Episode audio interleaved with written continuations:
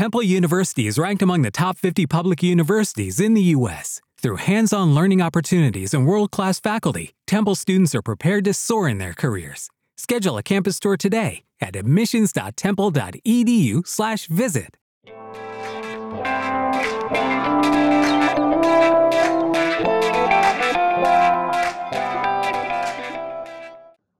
Eccoci, bentornati a In Medias Res, puntata 93 del podcast dedicato all'approfondimento dei temi mediatico-sportivi. Bentornato, ciao Sandro Bocchio. Ciao Simone, speriamo di arrivare alla fine del podcast, perché oggi la situazione psicofisica è di una stanchezza epocale, perché appunto ci fanno le ore piccole al giornale, dai. Perché ci ha chiesto anche Nicola, il nostro fedele ascoltatore e lettore, insomma, con cui interagiamo anche sui social, quando registriamo tendenzialmente il podcast. Nelle ultime settimane lo stiamo registrando più spesso il lunedì, e quindi anche questo oggi è lunedì, mentre lo registriamo lunedì primo pomeriggio, e quindi siamo reduci da un weekend, Sandro in particolar modo, in cui ha dovuto chiudere le pagine con la fine della partita della Nazionale Under 20, quindi verso l'una, Sandro, no? E in più lunedì mattina, poche ore fa, abbiamo appreso della morte di Silvio Berlusconi, quindi vi lascio immaginare quante cose anche di cui dovremo occuparci in questa puntata, insomma, perché è stato un weekend intensissimo, la domenica con 1000 cose, sabato la finale di Champions, e appunto lunedì mattina con la notizia della morte di Silvio Berlusconi. Da dove vuoi partire, Sandro? Dalla tua chiusura in redazione molto più... dimmi. Non eravamo più abituati, perché una volta queste chiusure si facevano, quando soprattutto giocava Nazionale, che facevi le ribattute, quando riusciva ancora a mettere le ribattute, le virgolettati delle dichiarazioni post partita, per cui andavi avanti fino a mezzanotte, un quarto, mezzanotte e 20. L'altra sera abbiamo deciso, almeno per le edizioni che stampavano in Piemonte, non potevi non mettere la finale del mondiale Under 20, purtroppo è andata come è andata, sta di fatto che è finita, tra il lavoro tra una cosa e l'altra, è finita intorno all'1:15, all'1:20, nel momento esatto in cui si abbatteva un tifone su Torino, e per fortuna è stato previdente, invece dello scooter avevo preso l'auto, e però a fare soltanto un'isolata e mezzo da dove ho trovato parcheggio a casa, sono arrivato a casa che ero da cambiare, come si dice in Piemonte, da essere appeso qui ciapa. I ciapa sono le mollette da noi in Piemonte, da mettere subito lì steso immediatamente. Per cui poi aggiungi l'età, aggiungi tutto, sono cose che si accumulano. Infatti ho accolto Simone con un enorme sbadiglio. E partire per forza da Silvio Berlusconi, perché comunque piaccia o no, è quello che ha rivoluzionato un modo di essere dell'Italia dagli anni 80 a oggi, e farlo appunto per un quarantennio, cioè che ha fatto il ventennio, lui ha fatto il quarantennio. In vari ambiti. Cioè, tu ne hai parlato nel tuo libro in ambito televisivo, tu ne hai parlato da uno che ha studiato il fenomeno, io te ne parlo da utente, che mi ricordo ancora quando ero ragazzino in Alessandria, che ecco appunto dici, parliamo quelli che dicono mi ricordo che, no, questo qua è un ricordo da fruitore, sì. E siamo nei manifesti, corri a casa, corri in fretta, c'è un biscione che ti aspetta, ed era per noi una novità assoluta, perché noi, ricordiamolo, eravamo cresciuti con il monocanale RAI, poi diventati due canali, e poi arrivate le TV locali. L'irruzione di una TV locale ma a livello nazionale fu per tutti una rivelazione, perché io comunque dal Piemonte potevo vedere Rete 4, Italia 1, quando non erano ancora confluite in Mediaset, perché eravamo confinanti. Poi Alessandria proprio vicina, noi per esempio ancora adesso il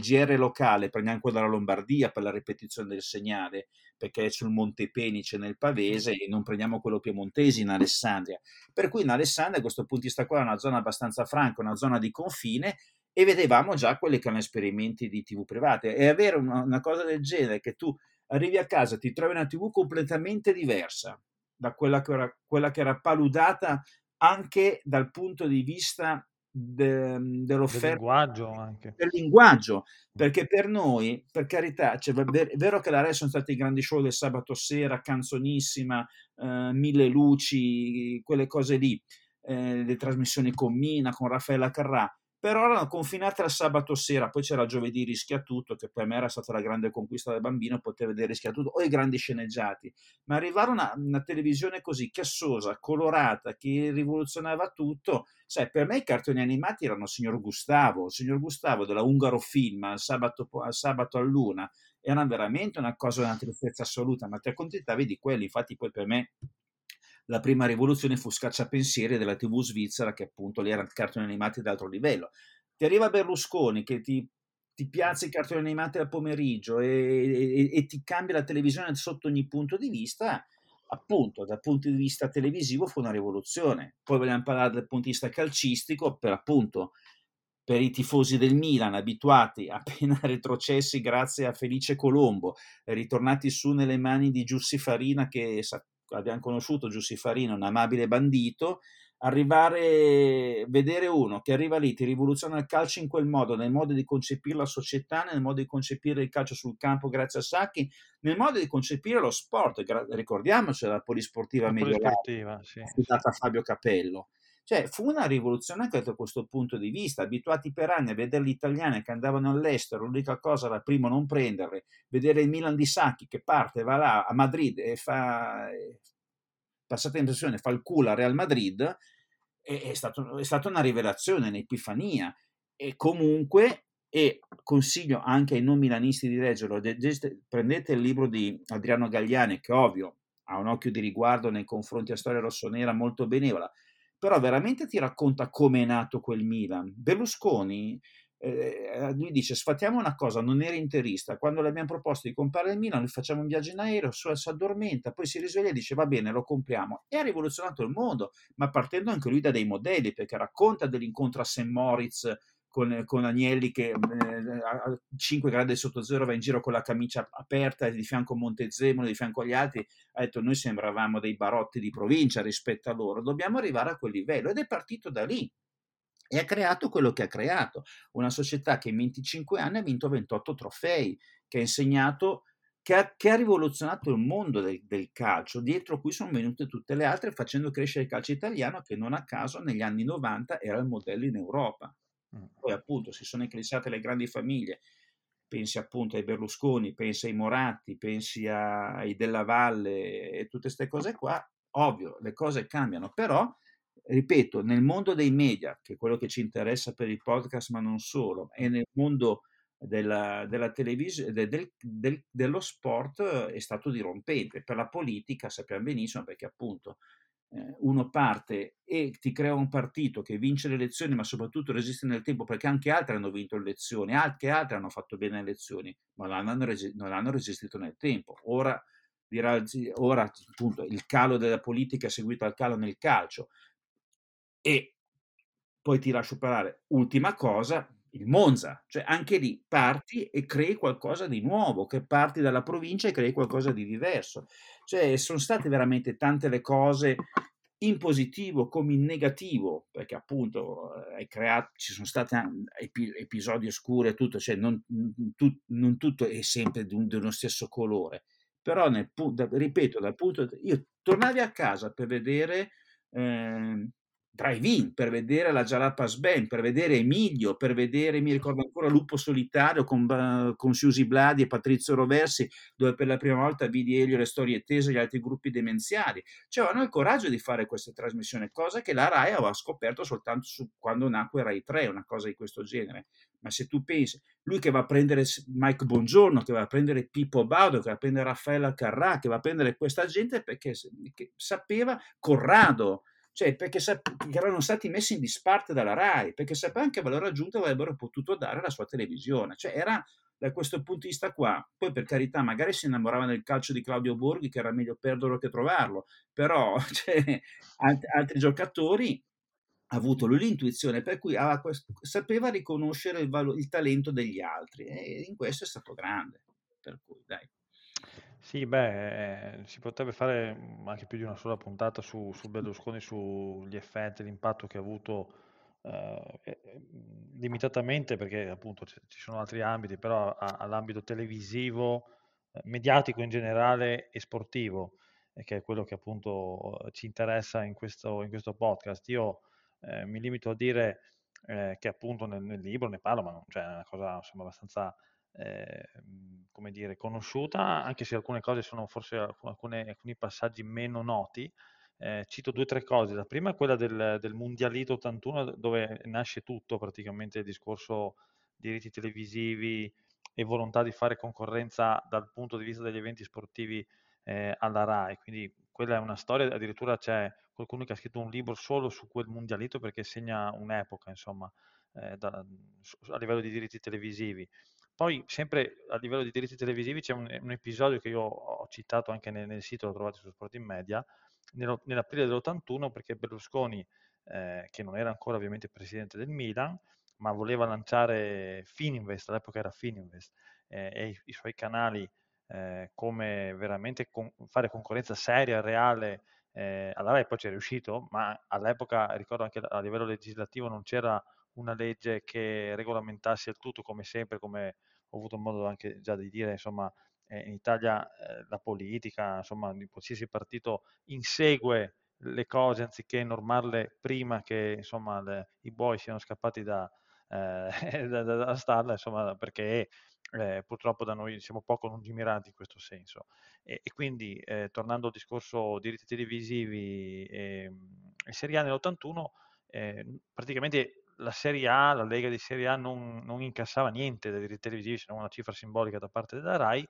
E Berlusconi, capendo le potenzialità del campionato di Serie A e amando comunque, avendo visto come funzionava negli Stati Uniti, si presentò dei presidenti della Serie A per rivoluzionare completamente il campionato, proponendo delle cifre enormi per i diritti televisivi. Si parlava di 16 miliardi di lire all'epoca, più, diciamo, tutto un discorso legato al marketing, alle sponsorizzazioni, alla pubblicità, con addirittura un anticipo il sabato sera, cosa che invece avvenne 10-12 anni dopo, praticamente, quando arrivò Telepiù. Quindi, cioè, era già molto avanti, e i presidenti alla fine non accettarono, ma questo comportò un rialzo da parte della RAI della propria offerta sui diritti televisivi, quindi portò comunque un guadagno ai presidenti. Però pensate cosa sarebbe potuto accadere se i presidenti già nell'81 avessero accettato, la Lega, insomma, accettato questa proposta di Berlusconi, e probabilmente, come ho avuto modo già di dire, non so, Berlusconi sarebbe diventato una sorta di dominus della Serie A, comunque una sorta di avete presente il commissioner dell'NBA, cioè colui il quale gestisce, il manager di tutta di tutto il campionato. Ecco, sarebbe diventato una sorta di manager di tutta la Serie A, e non so se poi appunto avrebbe potuto acquistare il Milan, o magari avrebbe fatto lo stesso, però probabilmente la storia lì sarebbe un po' cambiata. E poi si può ricordare anche il discorso Telecapodistria, perché Berlusconi in quegli anni acquisì Telecapodistria per farla diventare la prima pay tv sportiva italiana. Poi alla fine, per vari motivi, per la legge Mammì, il progetto non si completò, e Berlusconi poi di fatto lanciò Telepiù, seppur con qualche, diciamo, anche lì qualche situazione poco chiara, perché poi non poteva appunto essere lui, comparire tra le quote per un discorso di legislativo, ma insomma dei dettagli tecnici. Insomma, solamente questi passaggi fanno capire l'importanza e l'impatto che ha avuto Berlusconi in quegli anni sulla televisione e sui diritti televisivi e sullo sport in TV. E poi, insomma, Sandro, venendo invece appunto alla notizia della morte di Silvio Berlusconi, arrivata nella mattinata di lunedì, diciamo che l'aveva detto anche Francesco Costa, ricordiamo, su Simone, ma è una cosa abbastanza palese e normale, e non è da biasimare, secondo me. Puoi parlarne tu dal punto di vista proprio della redazione. Praticamente tutte le redazioni di tutti i giornali cartacei o online, insomma tutti i media, avevano pronte nelle bozze, avevano pronti i cosiddetti coccodrilli, Sandro, perché insomma sapevamo delle condizioni non di salute, insomma, un po' così, di Berlusconi. Quindi la notizia della morte non ha sorpreso, e tanti avevano preparato appunto i pezzi di ricordo. Il coccodrillo è questo, insomma, su Berlusconi. Noi l'abbiamo già fatto in occasione del primo ricovero, ho preparato le pagine, appunto, qui metti mano. Poi poteva fare un discorso di cinismo giornalistico, per carità, però gli orari aiutano anche. Se una cosa del genere ti arriva alle 11 di sera, certo, in un casino. In questo modo, come era successo anche per l'avvocato che era morto di notte, l'avvocato Agnelli, quindi nel mattino certo, stiamo sapendo della notizia, per cui è un lavoro freddo che cui tu metti mano e almeno avere il buon gusto, non come capitava a certi siti che qualcuno involontariamente buttava dentro il coccodrillo al personaggio ancora in vita, oppure l'episodio clamoroso, mi ricordo era Le Figaro e Mon quando fece morire Monica Vitti, che invece stava benissimo all'epoca, poi per scusarsi le mandò un enorme mazzo di rose perché appunto hanno pubblicato la notizia della sua morte, che è Mark Twain che dice la notizia della mia morte è abbastanza, come dire, adesso mi viene in mente la frase, ma era bellissima quella di Mark Twain, alquanto precipitosa, perché appunto l'hanno pubblicato e dice guarda benissimo anch'io, per cui ci sono queste cose, però appunto da questo punto di vista eravamo ampiamente attrezzati ti prepari, perché anche poi coi numeri ridotti che ci sono nelle redazioni, se tu hai qualcosa di precotto, come raccontano sempre appunto che i giornali tendenzialmente non gli sportivi ma gli altri della quotidiana nazionale alla domenica sul lunedì mettono sempre del materiale un po' precotto per i numeri delle redazioni, perché esatto, in redazione per noi sono straordinari, quindi anche per l'azienda siamo un costo per loro, e allora tendono a avere numeri limitati alle domeniche. Ancora due cose devo dire su Berlusconi che tu parlavi, uno appunto della sua preveggenza, perché tutti parlano adesso della Super League, ma lui la propose una quindicina d'anni fa, sì. Così di fare una cosa di questo genere, e appunto quindi anche. E poi l'altra cosa secondo me la più geniale in assoluto, come lui e Galliani ovviarono al divieto di trasmettere tutto il segnale in contemporanea in tutta Italia con le famose videocassette, videocassette che partivano, andavano nelle varie sedi regionali, poi le facevi partire sfalsate di qualche secondo, così ti facevi una finta diretta nazionale e tu pensavi che Canale 5 fosse una rete nazionale che trasmetteva in quel momento, invece tale non era, per cui anche dal punto di vista, come direbbero gli amici miei, cos'è il genio, da quel punto di vista lì era secondo me genio assoluto, io non ci arriverei mai a pensare a una cosa di quel genere. Sì, fammi aggiungere solo questo perché mi è fatto venire in mente che ho iniziato a sfogliare la biografia di Adriano Galliani, cioè, ovviamente provate a pensare quanti aneddoti, quante cose ha visto e vissuto in prima persona Galliani in tutta la sua carriera, ma mi ha colpito molto gli inizi, proprio quando era giovane, post diploma se non sbaglio, di Galliani, che iniziò a collaborare con un giornale locale, se non ricordo male, il settimanale di Monza, un settimanale, esatto, e racconta qual era il suo weekend tipo, anche da appassionato, e quindi addirittura era super appassionato di hockey pista, provate a pensare che c'era una squadra molto forte a Monza di hockey pista, e poi basket, calcio, insomma, e questo fa capire anche la passione poi che uno si porta dentro sin da ragazzo, che poi riesce a far tramutare tutto in un lavoro, e insomma poi Galliani ha dimostrato di essere un dirigente insomma di grande livello, al di là di soliti discorsi, Marsiglia, le solite cose che vengono citate dai detrattori, però insomma stiamo parlando di uno dei dirigenti più importanti della storia recente del calcio italiano. Sandro, insomma, ovviamente poi sui social, nel momento in cui è arrivata la notizia della morte di Berlusconi, abbiamo iniziato a leggere di tutto e di più, e leggeremo di tutto e di più nelle prossime ore e giorni, direi. Vedremo anche, soprattutto, se ci sarà una sorta di contegno da parte di molti nel magari stare un passo dietro la figura di Silvio Berlusconi nel ricordo, oppure se, come avviene ormai come prassi, come tendenza, tante persone si anteporranno, si metteranno davanti allo stesso Berlusconi, autocitandosi, autocelebrandosi anche in occasione del ricordo del defunto, in questo caso.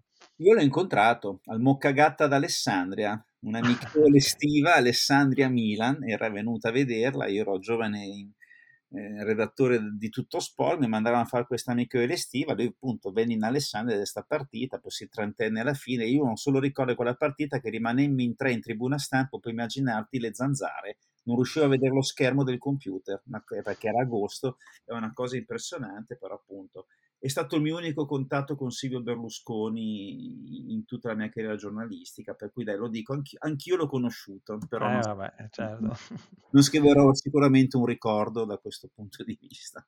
Sì, sì, vabbè, dai.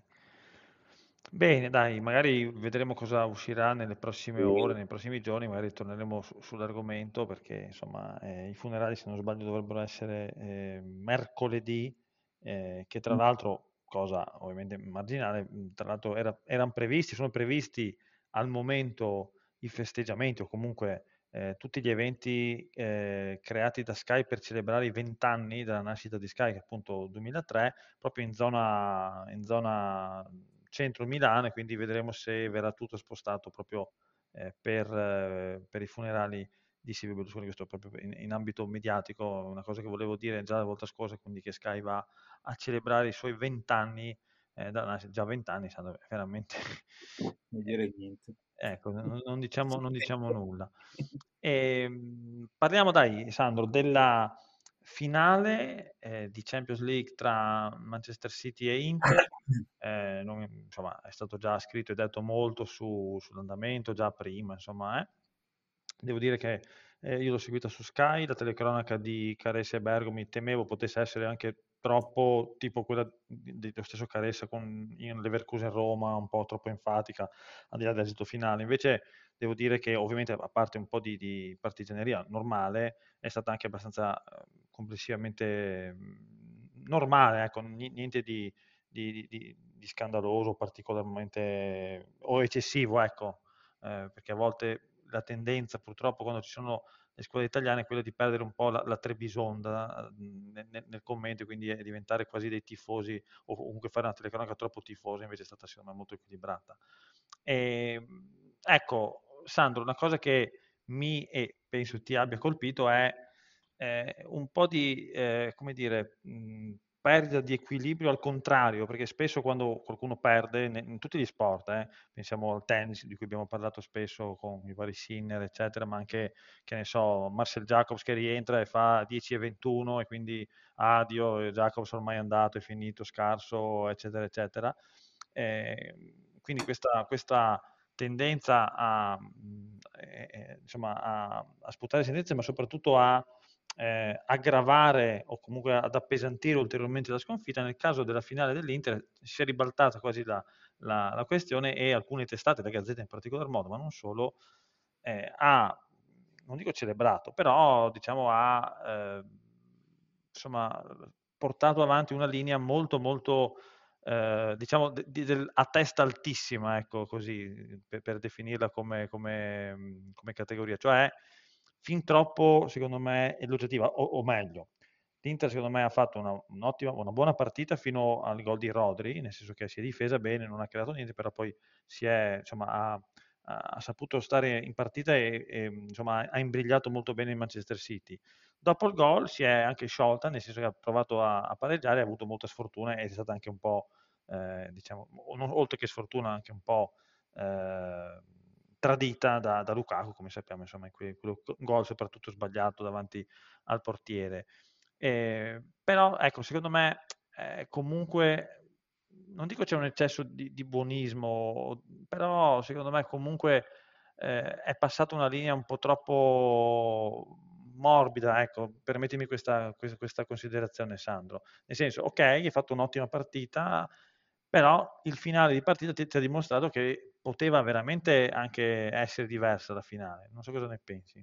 Secondo me ha fatto una buona partita, ma ha fatto una partita buona dopo che è stata colpita, nel senso, esatto, che prima è proprio lasciato totalmente, per carità, ci sta a lasciare la gestione in mano a Manchester City a livello tecnico-tattico, però mi è sembrata una partita in cui non c'era di fronte miglior Manchester, anche perché, esatto, l'Inter è mancata in tantissimi suoi solisti, Lautaro, Lukaku, Dzeko, Çalhanoğlu, che ha fatto ha retto molto bene difensivamente. Poi alla fine noi abbiamo fatto il titolo Inter una coppia di rimpianti, perché comunque se poi vai a sommare le occasioni sono state quello discorso, esatto, sono l'altra, però con i sei coi man non risolvi niente, e per cui diciamo è stata una buona partita, ma non da dire che bella che grande Inter. Hai fatto una buona partita, secondo me, ripeto, un po' come la Roma, che vai lì, cerchi di non prenderle per poi cercare, come è giusto che sia come atteggiamento mentale. Poi sai, sui toni esaltativi, esaltatori, esaltanti o esaltati, appunto i tifosi dell'Inter vincono la Coppa del Tifo, vabbè, non penso ci sia un albo d'oro da questo punto di vista. Poi sul fatto che ci sia qualcuno che ha un tono benevolo nei confronti dell'Inter, ci sta alla Gazzetta per ragioni di vendita, ci sta per ragioni anche di relazioni. Charlie ne parlava questa domenica, appunto, fin dove tu puoi arrivare nel rapporto con la fonte, fino a quando tu puoi essere poi sincero in quello che scrivi o equilibrato. Di certo l'Inter dall'intervista al presidente Zanga alla Gazzetta non a noi, ci sarà un motivo se concede l'intervista al vice direttore della Gazzetta l'Inter e gli altri stanno lì a bocca asciutta. Perché? Perché c'è un rapporto storico, perché appunto sanno che ci trovano una sponda favorevole, ma è così, cioè come quando noi rompono le balle su una società e poi quella stessa società, magari un altro giornale scrive le stesse cose, no, dimmi perché a lui, a quel giornale dai le interviste, a noi no. Cioè sono cose che ci stanno, per cui, ti ripeto, il tono. Lucky Land Casino, asking people, what's the weirdest place you've gotten lucky? Lucky? In line at the deli, I guess? Aha, in my dentist's office. More than once, actually. Do I have to say? Yes, you do. In the car, before my kids' PTA meeting. Really? Yes. Excuse me, what's the weirdest place you've gotten lucky? I never win and tell. Well, there you have it. You can get lucky anywhere, playing at LuckyLandSlots.com. Play for free right now. Are you feeling lucky? No purchase necessary. Void where prohibited by law. 18 plus. Terms and conditions apply. See website for details. With the Lucky Land Slots, you can get lucky just about anywhere. This is your captain speaking. We've got clear runway and the weather's fine, but we're just going to circle up here a while and get lucky. No, nothing like that. It's just these cash prizes add up quick. So I suggest you sit back, keep your tray table upright, and start getting lucky.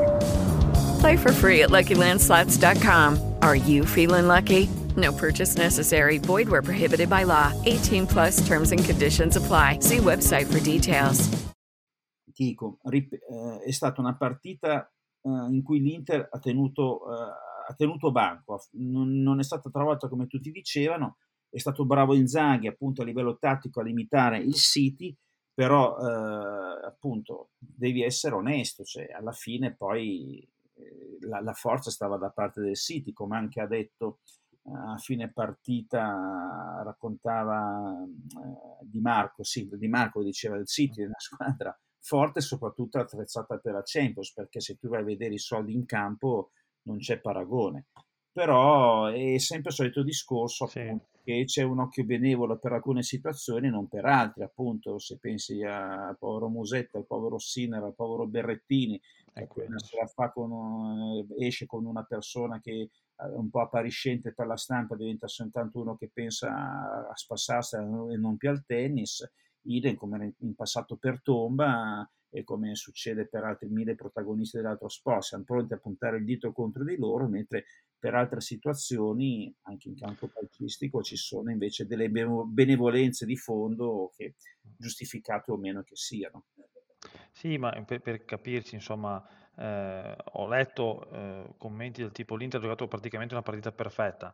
Ecco, c'è l'esempio di Marco. Di Marco secondo me è stato encomiabile per carattere, forza, anche in fase offensiva, ha preso la traversa, ha sfiorato il gol, insomma è stato uno dei migliori dell'Inter, anche cambiando poi ruolo nel complesso in fase offensiva. Però se andate a rivedere ad esempio il gol che prende l'Inter, guardate Di Marco, praticamente cade lasciando spazio a chi era, Bernardo Silva mi sembra che si infila in quello spazio.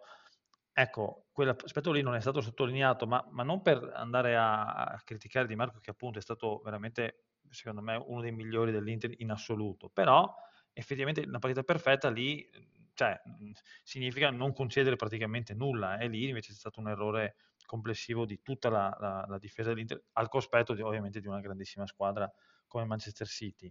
A fine partita poi, Sandro, mi ha colpito molto le dichiarazioni di Guardiola rilasciate sia a Sky, con una bella intervista lì a bordo campo, c'erano Del Piero, non mi ricordo se forse Cambiasso, Non so se adesso alla fine mi ricordo, prima della partita erano del Piero di Cagno, prima della partita, dopo sì, la partita non mi ricordo onestamente. No, c'era Cambiasso, c'era Esteban Cambiasso con Di Marzio e del Piero, e poi è andato anche nella TV inglese, BT Sport se non sbaglio, dove anche lì hanno la tendenza insomma a avere tutti ex calciatori, al commento c'era Rio Ferdinand, Lescott mi sembra, Fabregas, e a sorpresa è spuntato anche addirittura Mario Balotelli, per chi ha visto quel video.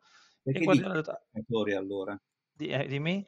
Perché dici ex giocatori? Ah, è vero, è ancora in attività Balotelli, hai ragione, sì. Forse. Sì. Non so se, ma no, a parte gli scherzi, io ti dico, ho smesso di seguire, giocavo in Svizzera, poi non so se continuo a giocare da qualche altra parte, vabbè. E insomma, Guardiola ha detto due cose, che una... ha dato questa definizione della Champions League che ha definito come lanciare una moneta per aria, soprattutto la finale, che è vera in effetti. Poi quando sento dare delle definizioni o delle sentenze definitive, se uno vince o meno la Champions League avete visto anche voi proprio in testimonianza proprio diretta, la finale di sabato è veramente questione di centimetri, di pali, di rimpalli, di situazioni, e il Manchester City di Guardiola in passato aveva avuto molta sfortuna, mi ricordo col Tottenham un quarto di finale se non sbaglio, una semifinale, poi anche l'anno scorso con Real Madrid un doppio confronto con situazioni veramente imprevedibili, quindi insomma la Champions League, sai, andare a definire una squadra, un allenatore, un giocatore sulla base di una Champions League vinta o non vinta è anche eccessivo. Poi chiaro, se la vinci entri nella storia, e Guardiola ha vinto due volte, ha fatto due volte il cosiddetto triplete, quindi con due squadre diverse, quindi è entrato nella storia anche per questo. Ma poi ha parlato alla fine velocemente del troppo giocare, perché diceva che adesso i giocatori dopo tutta questa stagione dovranno fare anche altre 2 o 3 settimane in giro con le nazionali, e ha dato quasi dei pazzi alla FIFA e all'UEFA, perché dicendo che il calendario è veramente troppo impegnativo per alcuni giocatori. Effettivamente, essendo poi leggiamo anche di alcuni infortuni di questi giorni, mi sembra Rabiot si è fatto male, ma anche altri, insomma, anche De Bruyne, se non sbaglio, abbia avuto un infortunio anche più grave di quello che sembrava muscolare, invece è un altro tipo di infortunio. E quindi effettivamente, e poi con la tendenza a giocare sempre di più, anche in prospettiva, stando con la Champions League allargata fra un anno e mezzo, insomma, quando sarà, non sono delle macchine i calciatori, Sandro, quindi noi magari pretendiamo che siano sempre al top, però effettivamente il calendario andrebbe un po' rivisto, ma rivisto nel senso di alleggerire un po' i calendari. Però c'è il discorso dei diritti televisivi che impone di giocare sempre comunque in ogni competizione di continuo. E allora devi provare a trovare altre soluzioni, allora gli fai un organico, permetti di costruire degli organici che possano reggere su 2, 3/4 fronti, vai in aiuto alle società in questo modo, perché veramente se tu pensi al City che deve fare ad alto livello la Premier, la Coppa di Lega, l'FA Cup, perché la Coppa di Lega è una cosa seria in Inghilterra, sì. Sono già queste 3 cose qua. Aggiungi la Champions, aggiungi vari nazionali, sono 5 fronti aperti. E allora, o tu riesci ad avere una rosa di 30 uomini che poi diventi non so come tu possa gestire, però per cui appunto tu hai la possibilità di mettere 2 squadre quasi allo stesso livello, per cui allora uno non ti rompe le scatole un giocatore se tu lo utilizzi semplicemente in campionato, l'altro invece lo utilizzi nelle coppe, come succedeva una volta in Italia, il famoso Peirò, che era lo straniero che l'Inter poteva schierare solamente in coppa. Puoi fare di queste cose, però il fatto dell'armonizzazione dei calendari era sempre stato un problema storico che ha afflitto il calcio mondiale. Adesso c'è più ordine, però appunto veramente gli impegni sono tanti. Se tu appunto pensi che questa settimana c'è la Nations League che chiude la stagione, esatto. Poi ad agosto gli inglesi sono già in campo, gli spagnoli a inizio agosto sono già in campo, i francesi, in Germania, anche, la Germania parte subito.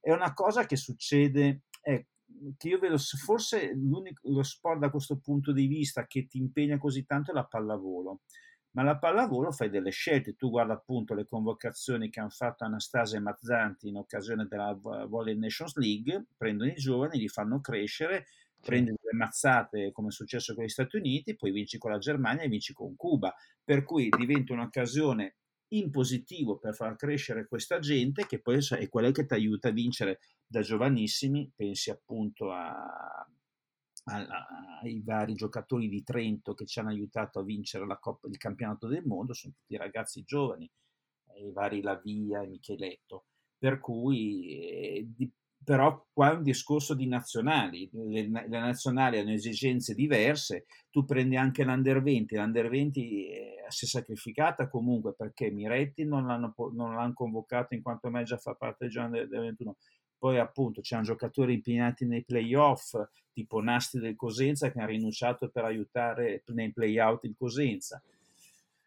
E indubbiamente, infatti, erano arrabbiati per come hanno piazzato questo mondiale under 20 ancora in corso. Cioè, è veramente un pasticcio da questo punto di vista. Allora devi un attimo, come dire, razionalizzare, oppure se non vuoi, se vuoi mantenere tutti questi fronti aperti, mi dici appunto tu dal 2024 la Champions avrà un bel numero di partite in più, aiuti le società in qualche modo a gestire i giocatori, a dire va bene, allora sul fair play magari puoi sforare, sulle liste può essere più ampio, tutte queste cose qua, in maniera tale che tu abbia una rosa credibile da poter schierare nella manifestazione, oppure fare dei cambi in corsa, che ne so.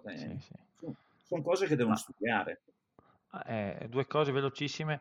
La prima mi ha fatto venire in mente, non so perché, la cosiddetta Infantino Cam, così, perché Infantino era presente sabato sera in quel di Istanbul per la finale di Champions, e poi ce lo siamo ritrovati domenica notte italiana praticamente in quel di La Plata, in Argentina, alla premiazione del mondiale Under 20, quindi insomma Infantino sempre onnipresente, però effettivamente è incredibile secondo me il fatto che il mondiale Under 20 si sia disputato in questo periodo. Un tempo, se non ricordo male, si giocava verso a fine stagione proprio. Sì, qua c'era stato il problema che dovevano giocare in Indonesia, poi l'Indonesia è saltata. Sì, vabbè, certo. Poi quei campi che abbiamo visto, perché là inverno infatti i campi erano improponibili e tutto. Non lo so, scelta anche. C'era Saltabaia alla premiazione a Istanbul, ti ricordi? Sì. Sì. Chi era che non aveva, si era rifiutato di far Messi probabilmente? Messi era stato. Però per esempio è stato bello, anche Djokovic l'ha riconosciuto, vedere Ibra, Mbappé in finale a Roland Garros, Roland Garros, insomma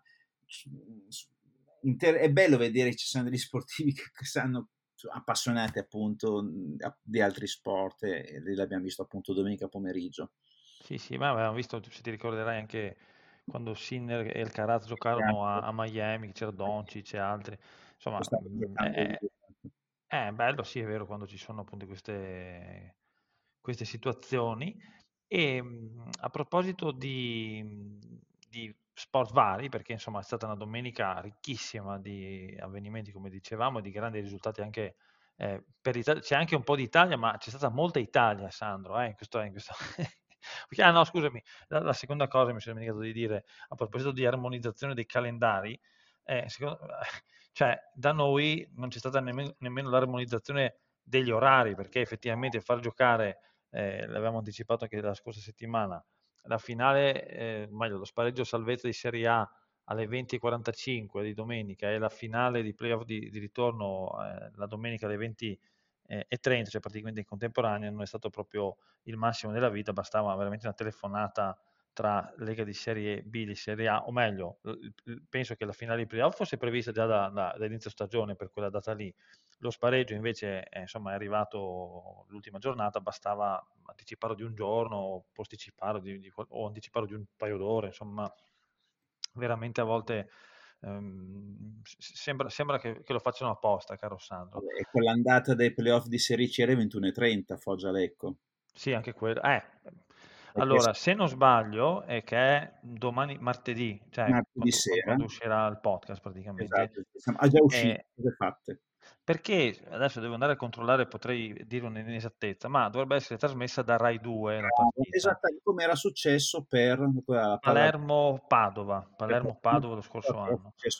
Anche per la pallavolo mondiale. Per la pallavolo. Esatto, perché il palinsesto Rai, TG2 e tutto il resto non può essere spostato di una virgola, e quindi il calcio, lo sport si adegua.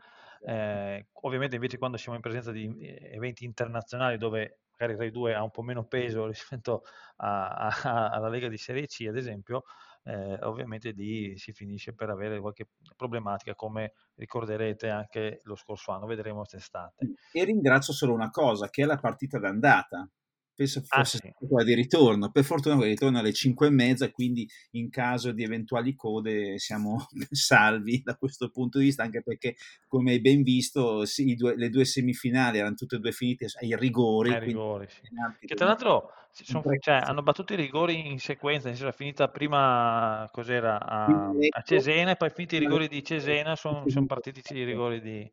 Molto bello, però immaginate le nostre imprecazioni, che abbiamo avuto una serie di finali finite, concluse sia ai supplementari ai rigori, che per noi vuol dire veramente perdere mediamente 6 mesi di vita. Per cui.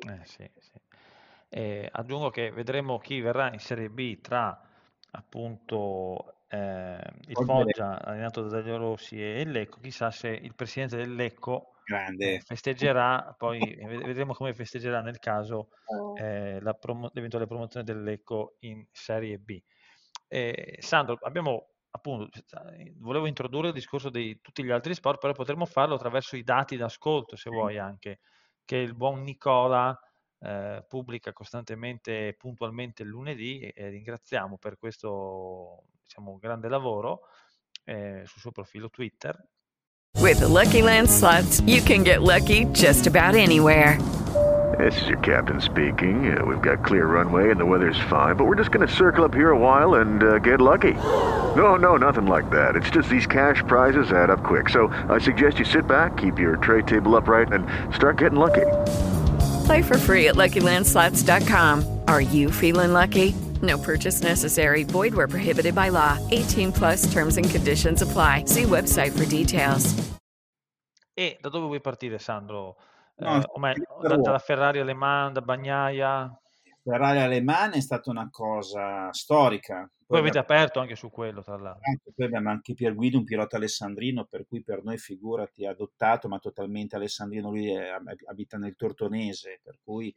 Per noi doppiamente, abbiamo già un premio Ussi pronto per quando faremo le premiazioni a dicembre come stampa sportiva. No, partiamo dai motori, perché anche, appunto, c'è sempre sta cosa qua del MotoGP, che non si capisce mai come andare a incidere maggiormente verso il pubblico, no Simone?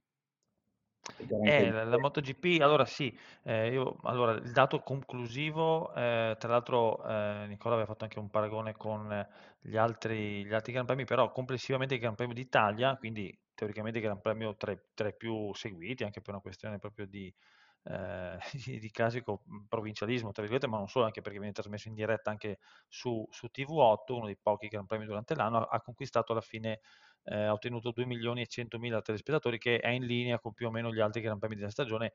E andando a vedere i dati anche degli anni scorsi, anche dei tempi, non dico di Valentino dell'epoca d'oro, ma insomma gli ultimi anni, non è un grande dato, ecco, sì, buono, ma insomma non straordinario, considerando anche l'esito con la vittoria di Bagnaia, le Ducati in grande spolvero, eccetera. Quindi la MotoGP si conferma, insomma, il suo trend, che è quello del nucleo storico, dello zoccolo duro di appassionati, ma che non va oltre questo dato.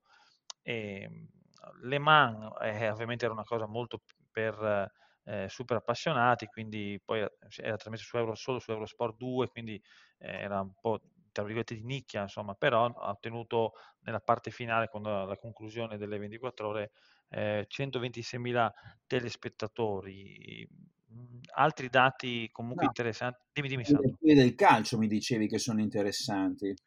Quelli del calcio sono molto interessanti, secondo me, perché lo spareggio Spezia-Verona su Sky ha ottenuto 139.000 telespettatori, mentre Bari Cagliari complessivamente ha portato a casa 356.000 telespettatori. Ora è evidente che Bari e Cagliari siano piazze con un seguito, oddio, Verona non è che sia piccolina come città, però insomma sicuramente probabilmente inferiore al seguito di Cagliari e Bari, però stiamo parlando di praticamente più del doppio dei telespettatori per Bari Cagliari. Poi c'è anche la quota di diretta gol, quindi un po' di persone hanno preferito, appunto per il discorso della quasi contemporaneità, seguire la partita, entrambe le partite insomma, con la formula di diretta gol.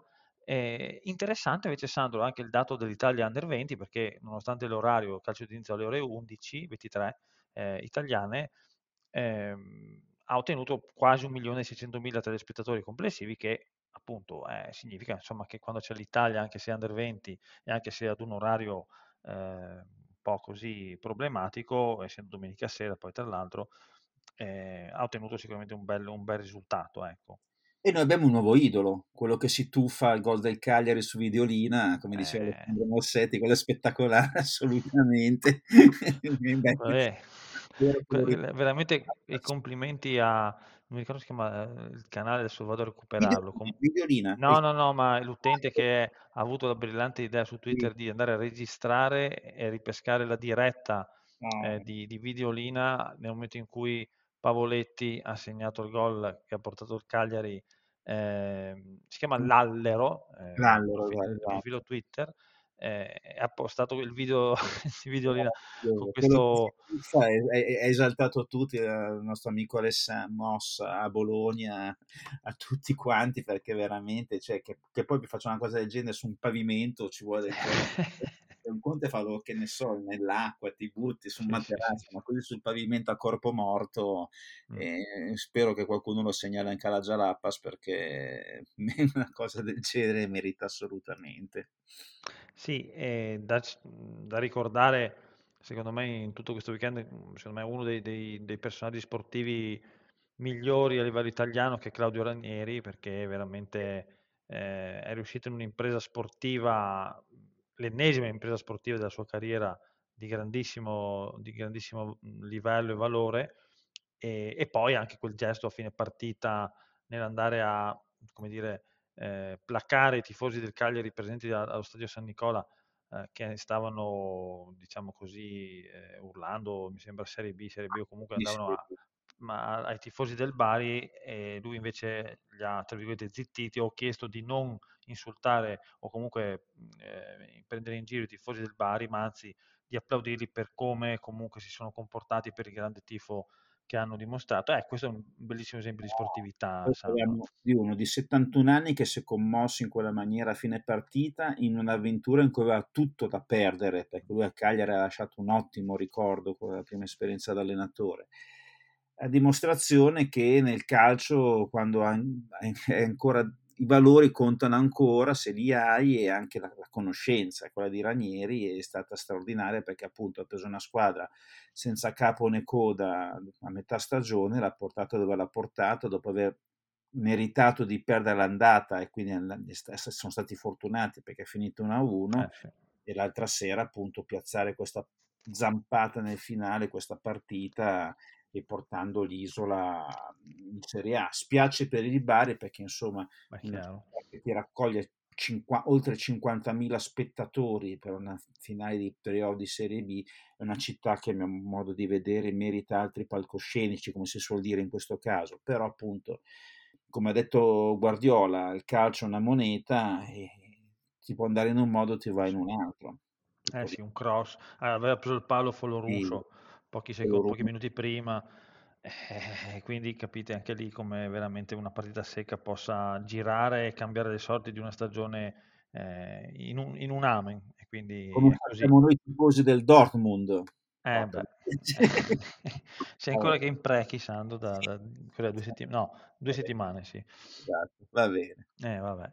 2 cose velocissime, tra l'altro durante Bari Cagliari ha debuttato questa Sky Jetcam, che è questo drone sulla pista, pista atletica del San Nicola, che riprendeva la partita ad altezza giocatori, molto suggestiva, vedremo se sarà riproposta, però da un punto di vista scenografico veramente bello, oltre al drone che riprendeva dall'alto, insomma, l'immagine del San Nicola, anche a Cagliari era stato presente, quindi secondo me anche a livello proprio televisivo era molto molto molto bello. E poi un pensiero alla famiglia Esposito, caro Sandro, perché nel giro di poche ore i tre fratelli, tutti calciatori professionisti praticamente, hanno stabilito un record veramente sfortunato, perché adesso non ricordo tutti i nomi, mi ricordo solo Pio, che è quello della Nazionale Under 20, che ha perso il punto dello Spezia, e poi c'è appunto, abbiamo l'ultimo che sta nel Bari, perché sì.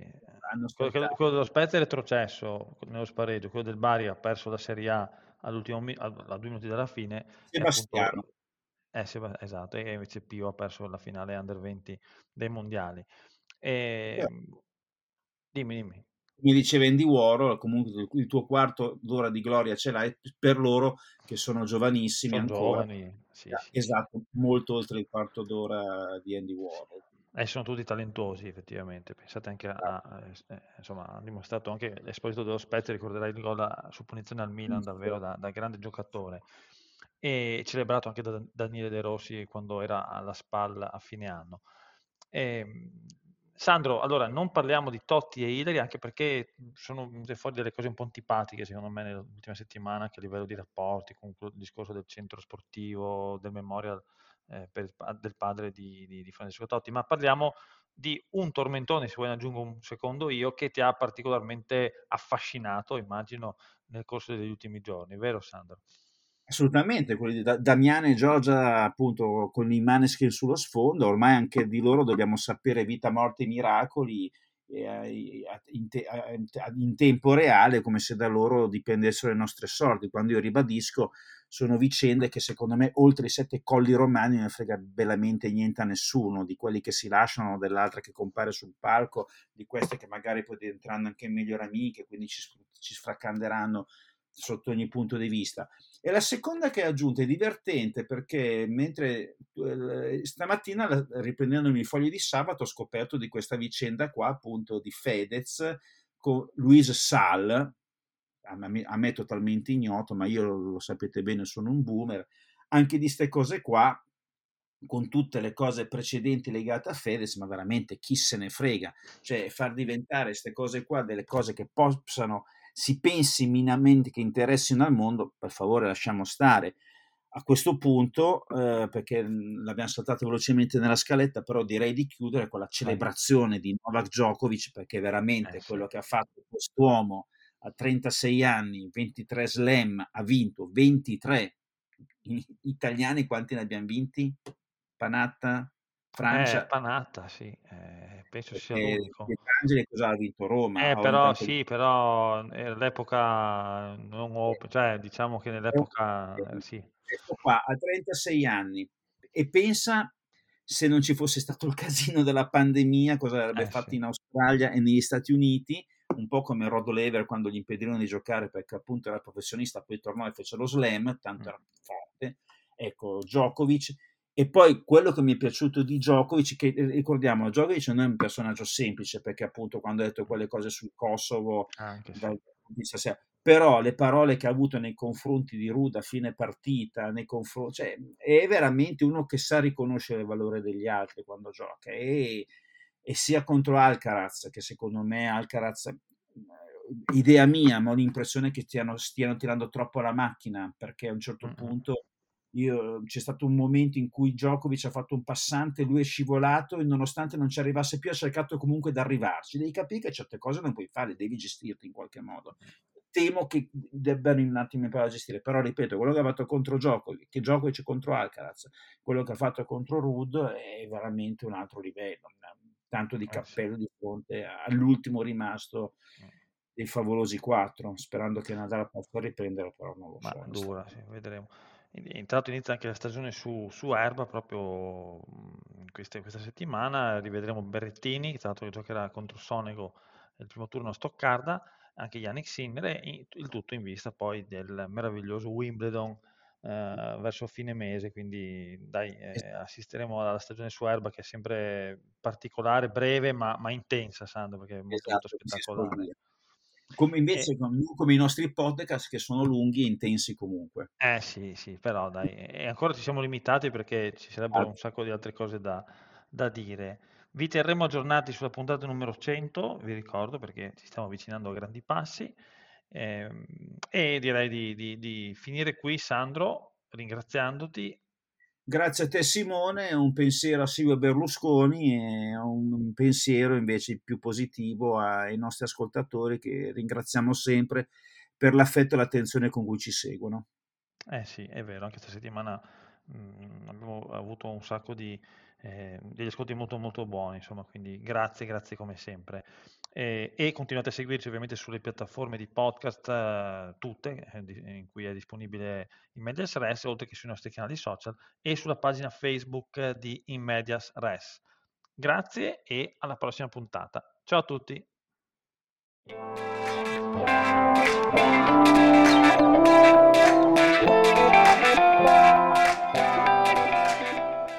Hey guys, it is Ryan. I'm not sure if you know this about me, but I'm a bit of a fun fanatic when I can. I like to work, but I like fun too. It's a thing. And now the truth is out there. I can tell you about my favorite place to have fun. Chumba Casino. They have hundreds of social casino style games to choose from, with new games released each week. You can play for free anytime, anywhere. And each day brings a new chance to collect daily bonuses. So join me in the fun. Sign up now at ChumbaCasino.com. No purchase necessary. VGW Group. Void where prohibited by law. See terms and conditions. 18+.